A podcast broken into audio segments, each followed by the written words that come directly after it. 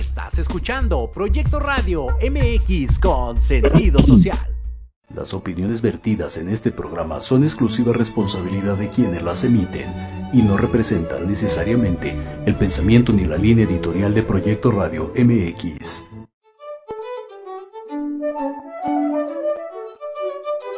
Buenos días, les habla el Dr. Alberto Jalave. Estás escuchando tu programa Historia en General, donde hablaremos de datos importantes y sucesos trascendentes que serán de mucho interés para todos los que escuchan.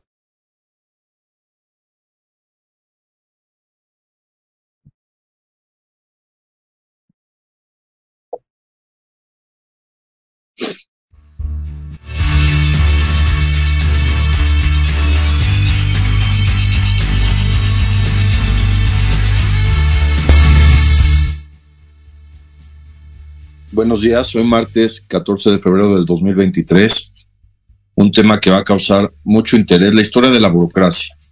¿Qué es la burocracia y por qué es tan importante? ¿Por qué es tan importante en las sociedades, en las organizaciones? La burocracia es la administración de todos los sistemas sociales. ¿Qué implica y por qué últimamente ha sido un poco criticada la burocracia como un sistema de trabajo, de remuneración honorable y de lo que significa ser burócrata? ¿Y por qué se le llama así en México a los que se dedican a cuestiones administrativas en muchas áreas del gobierno? Los burócratas oficialmente son servidores públicos también porque trabajan para la administración del gobierno. Pero esto lo voy a ir explicando poco a poco porque es un tema de mucho interés, de mucho análisis y de mucho hincapié para poder lograr siempre una mejoría en el mundo en general, no solo en México, entendiendo lo que es la burocracia, su importancia, cómo surge. Desde las civilizaciones antiguas tuvieron que tener sistemas de organización porque comenzaban a crecer los pueblos y tenían que organizarse para poder administrar los bienes. Y esto fue lo que dio finalmente paso a lo que fue la burocracia, que voy a explicar más adelante de dónde viene el término y cómo surge este sistema de trabajo mundial que es tan necesario, que aparte es una parte del escalafón de la economía mundial, y más en México. La burocracia en México es fundamental para todos los trámites que se requieren hacer en el gobierno, desde trámites de manejo, de licencias, de incorporación a sistemas de salud como el seguro social, de trabajos. Toda la burocracia es lo que hace finalmente el sistema administrativo y de organización. También hay burocracia privada, por ejemplo, los bancos finalmente son un tipo de burocracia que administran los bienes de las personas y manejan los intereses y todo lo que significa el intercambio monetario. Empezar a hablar del año 1988, 3 años después del temblor en México. Yo quería empezar a estudiar medicina en ese año. Yo terminaba la preparatoria y uno de mis tíos que trabajaba en el Seguro Social me invitó a conocer lo que era el hospital y cómo se trabajaba para que de verdad me decidiera si quería estudiar medicina. Entonces comencé a ir al Seguro Social desde 1988, principios de ese año, al centro médico. Era muy duro porque como acababa de ser el temblor, eran áreas como que muy, muy, muy apretadas en el centro médico. Desafortunadamente se había caído una parte y ya empezaban a reconstruir lo que ahora es el siglo XXI. Entonces empecé a ir ahí con mi tío y conocí lo que es la medicina, los pasos de visita. Ellos estaban en el área de medicina interna y me llamó mucho la atención que alguna vez escuché un comentario que decían que en el Seguro Social hay más burócratas que médicos desde esa época de 1988, el primer año de gobierno del presidente Carlos Salinas de Gortari, para que hagan una idea de lo que fue esa época. Y me llamó mucho la atención ese comentario, que hay más burócratas que médicos en el Seguro Social. Y claro, un sistema que maneja a todos los trabajadores afiliados de México, pues debe tener mucho más sistemas de administración que mismos médicos, aunque finalmente es un sistema, el Seguro Social, todos lo sabemos, es un sistema de atención médica fundamentalmente, aunque también maneja las cuestiones de jubilaciones, de pensiones, de prestaciones. Está el Infonavit, que es la cuestión de las viviendas, están muchísimos seguros que también se manejan, entonces por eso se necesita una burocracia bastante compleja y bastante intelectual para manejar todo lo que es los sistemas de pagos de todos los trabajadores afiliados al Instituto Mexicano de Seguro Social, que aparte era muy interesante el símbolo porque era un águila con una madre y su bebé, entonces es muy interesante el símbolo del Seguro Social, un seguro proteccionista, un seguro de apoyo a la madre y a la maternidad. Y desde ahí, pues yo dije, qué interesante la burocracia. Sí decidí estudiar medicina, ese mismo año es el examen de admisión a la UNAM, lo pasé ahí en Avenida del Imán, todos los estudiantes que veníamos de preparatorias no incorporadas, hacemos el examen de admisión a la UNAM, lo pasé, y en el siguiente año, 1989, empecé mi carrera en la Universidad Nacional Autónoma de México, en la Facultad de Medicina de Ciudad Universitaria. Estaba de rector el doctor José Sarukhan, un hombre impresionante en cuanto a intelectualidad. Tenía un libro de biología y tenía un hombre muy interesante. En esa época el Fondo de Cultura Económica invitó a muchísimos científicos a publicar libros. Además, libros pequeños, fáciles de leer, fáciles de cargar. Y empecé a estudiar medicina, después me cambié a la Universidad de La Salle, terminé la carrera, y ya después yo entré a trabajar al sistema de salud. Yo entré al hospital infantil, que ese era más bien, los trabajadores del infantil éramos del ISTE. Finalmente, nosotros como residentes éramos becarios, nos pagaban una beca los que hacíamos la especialidad, yo hice la especialidad de pediatría, y finalmente entramos al ISTE. Y yo pude cobrar al final, que trabajé 3 años, una cuota de recuperación por haber trabajado con ellos, finalmente en áreas burocráticas del ISTE, en oficinas, muy bonito ahí en Avenida Observatorio y Parque Lira, un edificio colonial muy bonito, las oficinas del ISTE, y todo eso es burocracia, todo eso son trabajadores que manejan todo lo administrativo, que debe ser un trabajo muy importante, en la sociedad muy importante en México, la burocracia. ¿Y de qué trata? Lo quiero explicar en este programa de historia con datos muy interesantes, como siempre lo he hecho desde que empezamos aquí en Proyecto Radio MX. Lo decía, desde los pueblos antiguos, desde los pueblos, inclusive se sabe desde la Biblia, empezaban a haber reyes y sistemas administrativos. Se sabe, por ejemplo, del reino de Sodoma y Gomorra, clásicos reinos que llegaron a tener tanta corrupción que finalmente se destruyeron, las ciudades de Sodoma y Gomorra. Después, Egipto comenzó a ser un imperio impresionante gracias a José, que predijo que iba a haber 7 años de hambruna, las 7 vacas flacas famosas, pero Egipto necesitaba todo un sistema de administración. El sistema faraónico era como el sistema ejecutivo.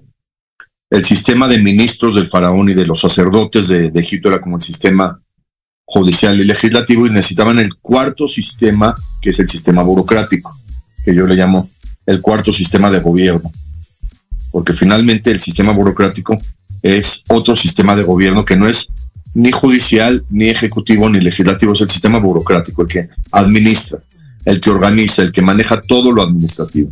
Y desde Egipto comenzó a haber sistemas administrativos porque José sabía que tenía que administrar todos los alimentos que tenían que guardar, una tecnología impresionante, ¿eh? Guardaron trigo, cebada, lo que había en esa época. No había maíz, el maíz después se descubrió en México, ¿no? Impresionantemente el cereal más vendido del mundo en la actualidad, el maíz es de origen mexicano, gracias a México existe el maíz y las palomitas, pero en esa época tuvieron que almacenar granos, animales y con muchísima tecnología. Y eso pues lo tenían que administrar los burócratas de esa época o los administradores de esa época.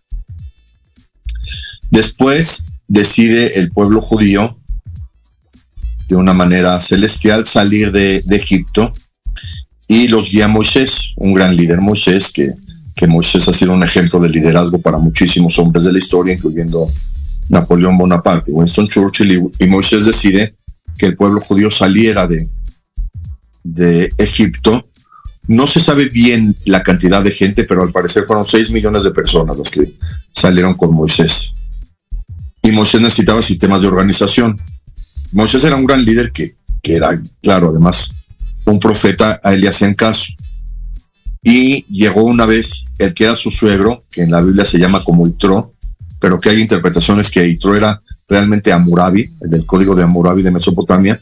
Llegó un día Hammurabi a visitarlo, o Itró, y le dijo: Moisés, divide tu gobierno, porque tú solo no puedes dirigir todo. ¿Por qué no empiezas a hacer dirigentes por las tribus? Se sabía que el pueblo estaba dividido en 12 tribus, y empieza a dividirlos a ellos para que los problemas menores no lleguen hasta ti, se vayan diluyendo, hasta que se vayan resolviendo y tú solo resuelvas los problemas mayores. Y eso es precisamente la burocracia. Los problemas menores, arreglarlos de una manera administrativa.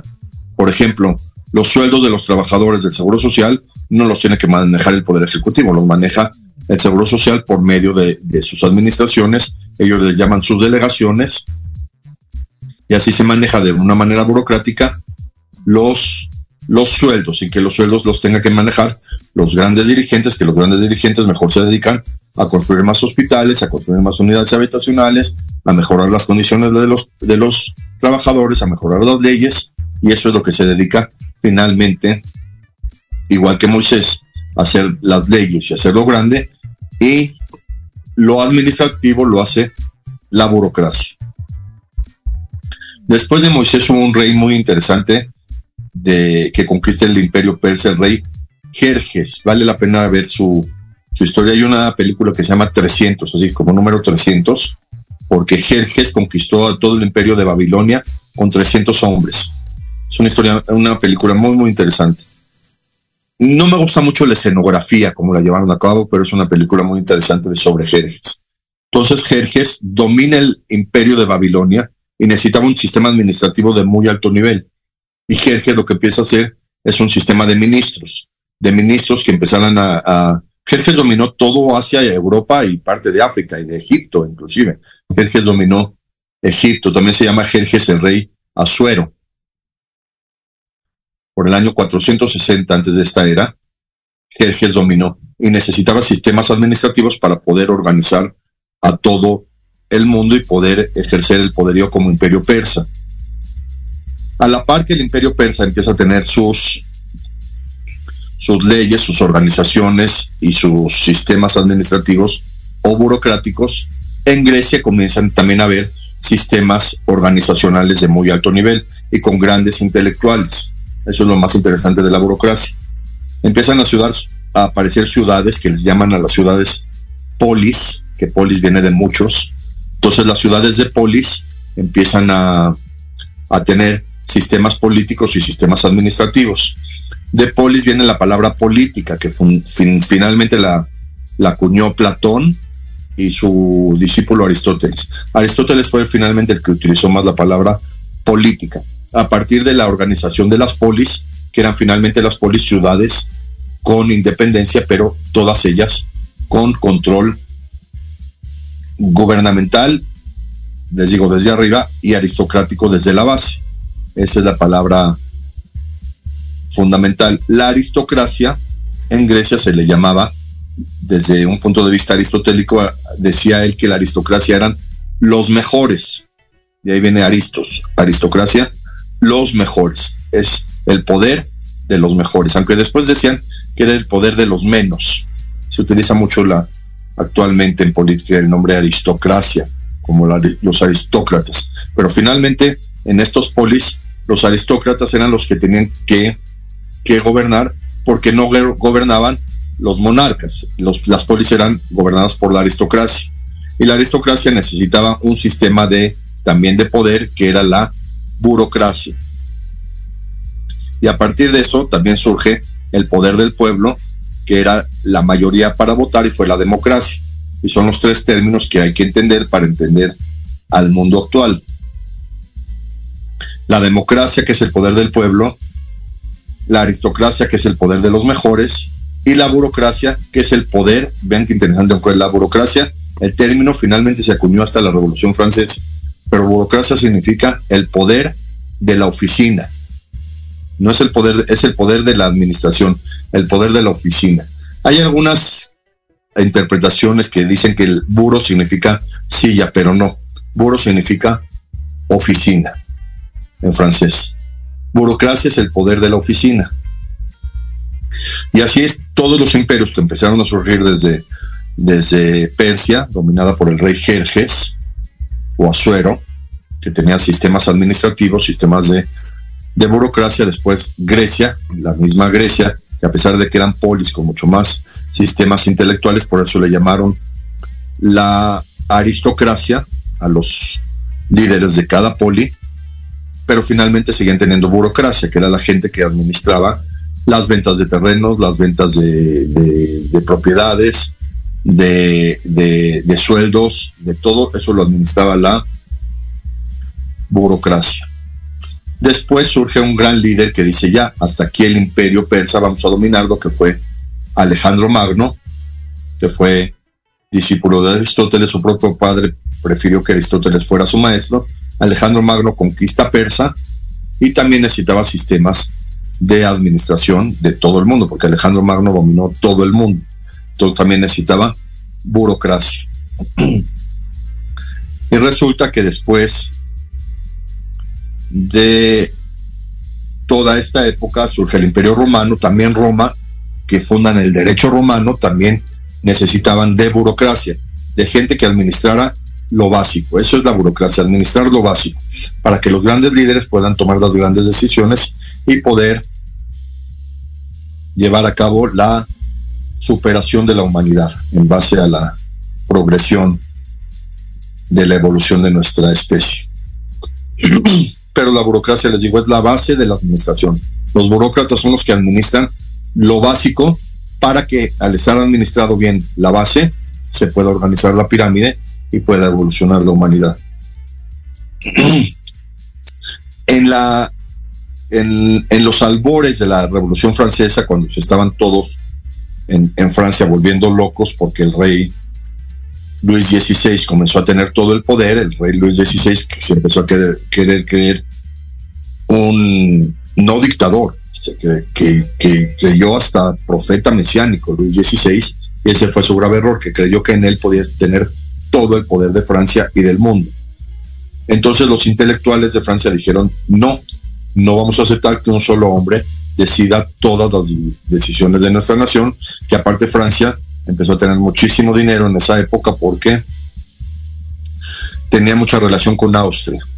Francia y Austria se casaban entre ellos los reyes, luego Hungría, del Imperio Austrohúngaro. Entonces Francia empezó a tener muchísima influencia. Pero los grandes intelectuales de la época de Francia dijeron: no vamos a permitir que un solo hombre dirija el destino de la humanidad. Eso nunca ha funcionado en toda la historia. No lo logró el mismo Alejandro Magno, del que hablo de Grecia, entonces no lo va a lograr Luis XVI.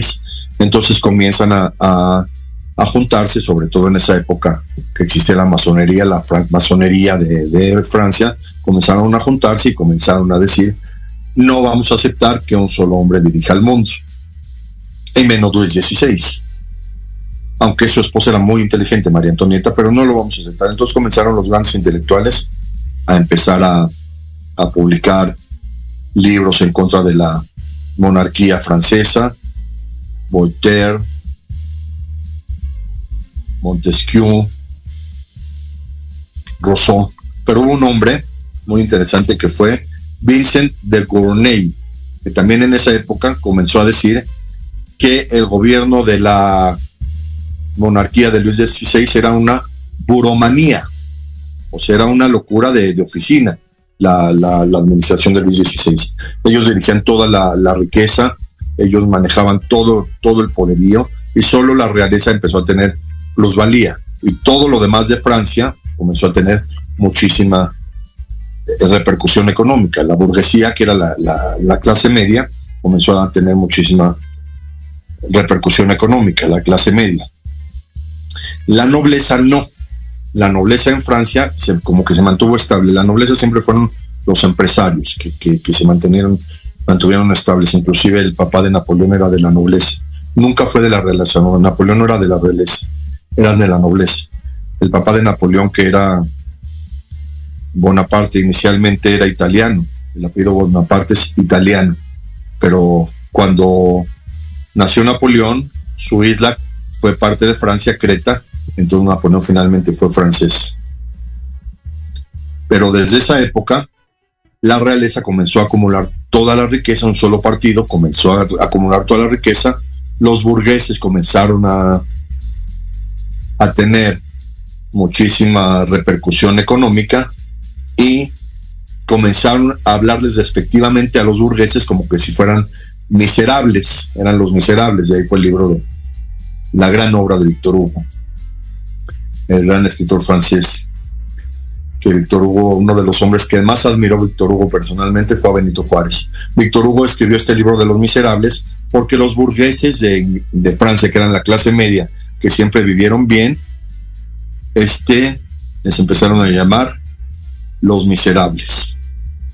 En esa época entonces comenzaron a ver todas las pugnas. Francia empezó con una locura global, la toma de la Bastilla, y finalmente surge Napoleón Bonaparte para enderezar el rumbo del mundo. Pero en esta época de Gournay dijo que la forma de gobernar de Luis XVI era una buromanía, y de ahí empezaron a utilizar el término de la buromanía va a llevar al caos al mundo, entonces mejor vamos a tener que administrar la riqueza por medio de la burocracia, y de ahí vino el nombre burocracia. En vez de buromanía, burocracia, que les digo, burocracia es el poder de la oficina. La palabra bureau viene de oficina. Por eso, en Estados Unidos, la Oficina Federal de la Inteligencia, el FBI, es Federal Bureau of Intelligence. Bureau es oficina, y de ahí viene la palabra burocracia. Seguimos después del corte con una conclusión muy interesante de lo que es en la actualidad la burocracia y su necesidad como un sistema económico. Seguimos después del corte.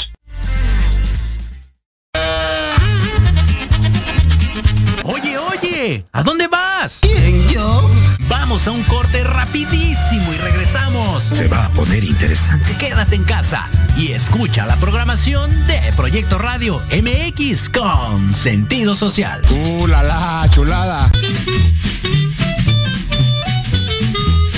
Hola amigos, soy Liliana Noble Alemán y los invito a escuchar Pulso Saludable, donde juntos aprenderemos cómo cuidar nuestra salud a través de www.proyectoradiomx.com con sentido social, todos los martes de 3 a 4 de la tarde. Síguenos en YouTube y Facebook, aparecemos como Pulso Saludable.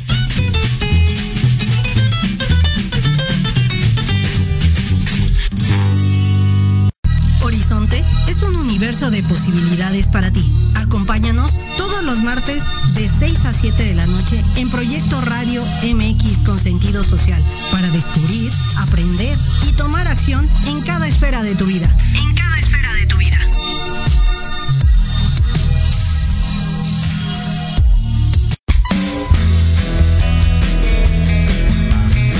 ¿Te gustaría que tus hijos fueran adultos exitosos? ¿O qué tal tener una mejor relación con ellos? Todos necesitamos un apoyo de vez en cuando, ¿no crees? ¡Sí,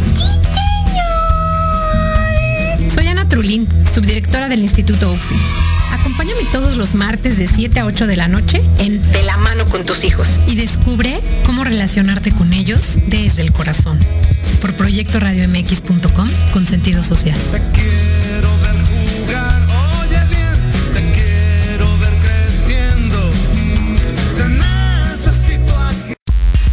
Antesala, el programa para enaltecer todos tus proyectos. Te invitamos a escucharnos todos los martes en punto de las 9 de la noche. Conducido por Ariadna Vázquez y Jimena Riverol. Solo por Proyecto Radio MX. Con sentido social.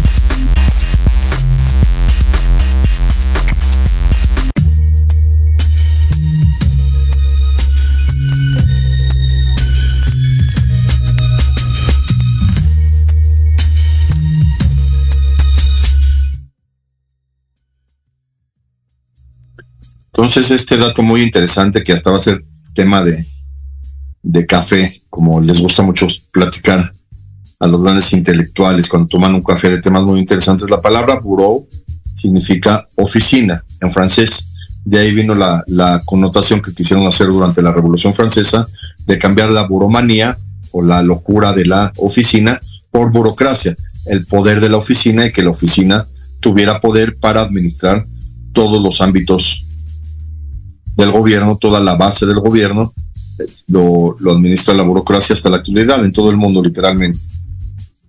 Por eso el FBI se llama Federal Bureau of Intelligence, Agencia de Inteligencia Federal o Oficina de Inteligencia Federal. Por eso está muy mal dicho que le llamen en México el Buró de Crédito, porque es la agencia de crédito o la oficina de crédito. No es un buró como se escribe en México con B-U-R-O. Buró es un mueble que se utiliza generalmente junto a la cama para colocar utensilios o el teléfono. Ese es el buró. Realmente la agencia de crédito o la oficina de crédito que lleva a la gente a registrar a la gente que debe dinero o que esté endeudada, esa es una oficina de crédito, no es un buró de crédito. Pero esto pues se quedó como algo interesante que en México le llamamos buró de crédito, porque no es un buró, es una oficina, como la burocracia es el poder de la oficina. Pero así se quedó en México. Es igual, lo voy a comentar muy rápido, como el CAT. El CAT significa costo anual total. Eso significan estas iniciales. CAT, costo anual total. Si es un total, no se puede expresar en porcentaje. Es inconcebible, de verdad, desde un punto de vista de definición, que un total lo expresen en porcentaje. Costo anual total se supone que lo que tendría que ser cuando se implementó es que la gente tenía que saber cuánto iba a pagar de un producto que se ofrece en mensualidades. El típico anuncio de que compre su aparato para hacer ejercicio a $500 en 36 mensualidades, más intereses. Entonces, lo que quería el gobierno es que desde el principio se le dijera a la persona cuál es el costo anual total de ese aparato para hacer ejercicio, aunque lo pagara en 36 mensualidades. Eso es el CAT. Pero en la actualidad el CAT, todos lo sabemos, que es tratar de calcular un impuesto en porcentaje. Entonces, cuando uno va a comprar algo, tienen las letras chiquitas, CAT promedio anual del 26%. No puede ser un total en porcentaje, pero es lo mismo que el buró. El buró de crédito no es un buró, es una oficina de crédito o una agencia de crédito, no es un buró.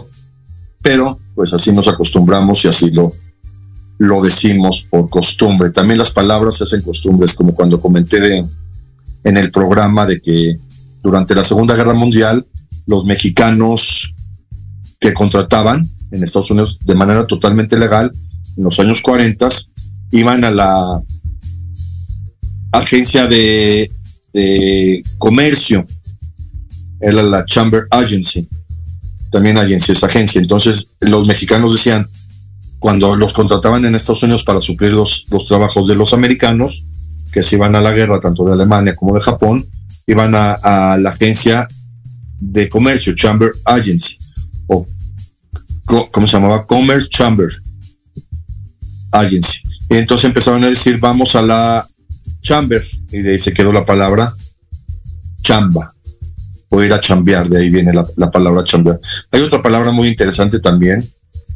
Cuando yo era chico decían que había una muñeca de Sololoy.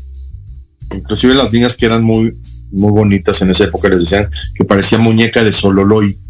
Los de mi generación seguro lo escucharon esa palabra, muñeca de Sololoy. Me lo comentó un amigo muy padre. Lo que pasa es que la industria de Estados Unidos, el plástico era muy caro para hacer juguetes, entonces comenzaron a hacer juguetes de un material más barato que era el celuloide. Entonces hacían muñecas de celuloide y las vendían en México en los mercados y decían, son muñecas de celuloide.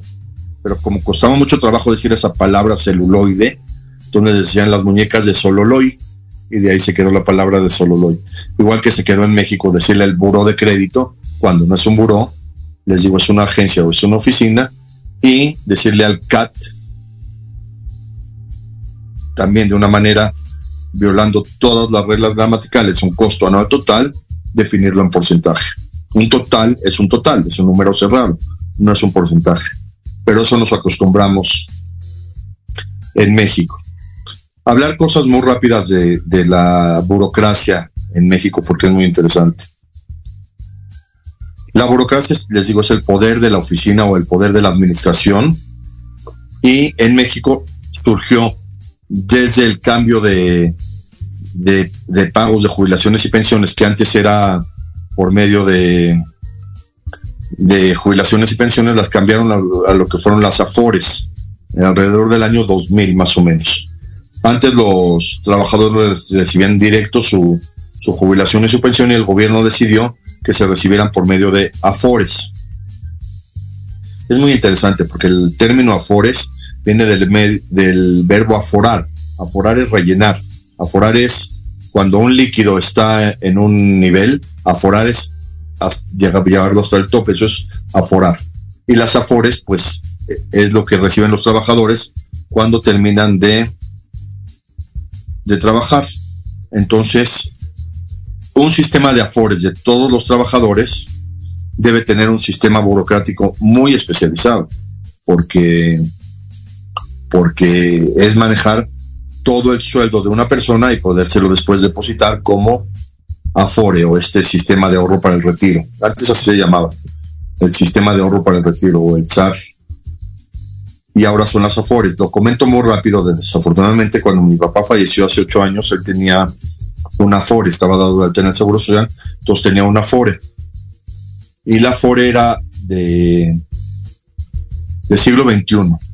Entonces yo pregunté cómo se puede cobrar para poder que mi mamá fuera beneficiaria, y fue cuando conocí realmente la burocracia del Seguro Social. Pregunté, me dijeron, tienes que ir primero a su clínica, darlo de baja, después ir a la delegación para dar de alta a tu mamá, después ir a la otra oficina para tramitar el tipo de pago que se le va a hacer con la Afore, después ir a otra oficina para tramitar en qué banco van a querer que tu mamá reciba el dinero de tu papá, y después ir al banco a abrir una cuenta para que mi mamá reciba su Afore. También mi mamá tuvo que ir a Hacienda a actualizar su RFC, porque la Afore se tiene que dar por medio de un RFC, y todo este sistema burocrático ayudó finalmente a que mi mamá reciba el dinero de la Afore de mi papá, que ella prefirió recibirlo mensualmente en una cuenta de banco, y que le ayuda afortunadamente para sus gastos por medio de esta aportación del gobierno, que son las Afores. Pero les digo, todo este sistema de ir, venir y sellar boletas, ir a la otra oficina, todo el sistema burocrático es necesario para poder manejar todas las Afores de todos los trabajadores de todo México. Ese es un sistema bastante importante, y esa es la burocracia. Todos los trabajadores que fuimos conociendo son burócratas, son gente que se dedica a administrar estas cuestiones que son tan importantes para llevar a cabo un buen sistema económico en el mundo. Por eso la burocracia es tan, tan importante, y por eso tiene sus bases desde Grecia, desde que se fundan las ciudades, los polis, desde que se forma la palabra política en base a las polis. Y esto es muy interesante. Comentar una película de Mario Moreno Cantinflas, que la vean, El ministro y yo. Es una película ya a color, increíble, de 1976. Es increíble porque es una película que filman justo cuando empieza el periodo presidencial de José López Portillo. Termina Echeverría, surge López Portillo, esos 12 años tan interesantes de la historia de México, de 1970 a 1982. Muy, muy interesante de analizar. En 1970 con el Mundial de Fútbol, y 1982 ya programando el Mundial México 86, imagínense. Tan grande es México que se realizaron 2 mundiales casi seguidos, prácticamente entre 2 presidentes. Y en esa época de 1976 firman la película El ministro y yo, con Mario Moreno Cantinflas. Se invitan de actriz a Lucía Méndez, guapísima siempre, la Lucía. También Chela Castro, la esposa del que hacía el programa No Empujen, el que hacía Topollillo, se me fue ahorita el nombre, Raúl Castro. Chela Castro, y también salió en la película Raúl Chato Padilla, gran cómico que también participó en muchas películas con Roberto Gómez Bolaños. Es una película muy, muy interesante, El ministro y yo, donde Cantinflas, Mario Moreno, hace una analogía de lo que es la burocracia. Él era finalmente un mecanógrafo que trabajaba para el gobierno, él era burócrata, y él hace una analogía muy padre de lo que es la burocracia. La película El ministro y yo, de Mario Moreno Cantinflas. Hablar muy rápido de lo que en la actualidad ya es la automatización, los sistemas computacionales, las páginas de internet, los cajeros automáticos, las aplicaciones de los teléfonos celulares. Todo eso va finalmente a suplir muchísimo trabajo de la burocracia, desafortunadamente. Pero eso hay que empezarlo a ver como sociedad, porque la burocracia debe de existir. En la actualidad ya no tienes que ir al banco. Desde el teléfono celular puedes hacer inversiones, transferencias, pagos, todo desde el celular. Como lo dije desde el principio, finalmente los bancos también es un sistema burocrático. Entonces, pues, yo he visto en la Ciudad de México, en el Estado de México, que han cerrado varios bancos. Pues ya no se necesitan. Primero con los cajeros automáticos donde se puede retirar dinero, depositar dinero, pues ya no necesita uno un ser humano cajero. Entonces esto es lo que va a tener que ver a la humanidad ahora como conclusión de este programa, que la tecnología no supere el valor humano, que la tecnología no supere a la burocracia, porque como lo comento en todo este programa, la burocracia es esencial, la burocracia es una fuente de trabajo muy, muy importante para la humanidad desde la época de... Formalmente yo creo que la burocracia importante empezó en Egipto, desde los faraones y desde la organización del Imperio Egipcio, como lo comenté. Después Persia con una burocracia muy importante, después Grecia, después Roma, después Francia. En la actualidad, toda la burocracia del mundo que debe existir o como una fuente de trabajo y como una postura humana para tanta gente que se dedica a la burocracia como uno de los trabajos más nobles que existen, porque finalmente es un trabajo noble, resuelven todos los problemas de base de la humanidad y ya la humanidad se puede dedicar a organizar mucho mejor el sistema humano para poder progresar todos como humanos y como seres humanos. Esto es lo que es la burocracia. También existen las fundaciones, que las fundaciones finalmente son un tipo también de administración de burocracia, las fundaciones que ayudan de mucha manera. En el mundo ahorita lo estamos viendo con el problema del temblor en Turquía y Siria, todas las fundaciones que están ayudando, toda la recolección de ayuda para los países del Medio Oriente que sufrieron ese terrible terremoto, todo gracias a las fundaciones, que las fundaciones, les digo también, finalmente, que haya burocracia en las fundaciones puede lograr que los dirigentes de las fundaciones puedan tener toda esa capacidad de ayudar, gracias a la burocracia de la gente que está en la oficina mandando cartas, en la computadora mandando correos electrónicos, en el teléfono haciendo llamadas, para que las fundaciones, toda la base, toda la burocracia, tenga todo un sistema de soporte para que esto se pueda lograr. Y eso es la burocracia y eso es lo que tenemos que nosotros mantener como un sistema de trabajo, como un sistema honorable de trabajo y de que pueda subsistir con la humanidad. Y afortunadamente durante la pandemia toda la burocracia se pudo llevar a cabo desde casa gracias a la tecnología que existe, como este Zoom con el que estoy transmitiendo.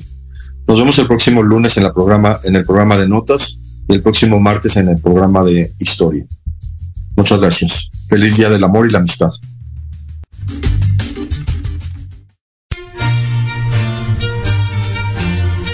Esto fue una emisión más de Historia en General. Te esperamos la próxima semana para seguir compartiendo y conociendo más datos históricos de México y del mundo. Hasta la próxima.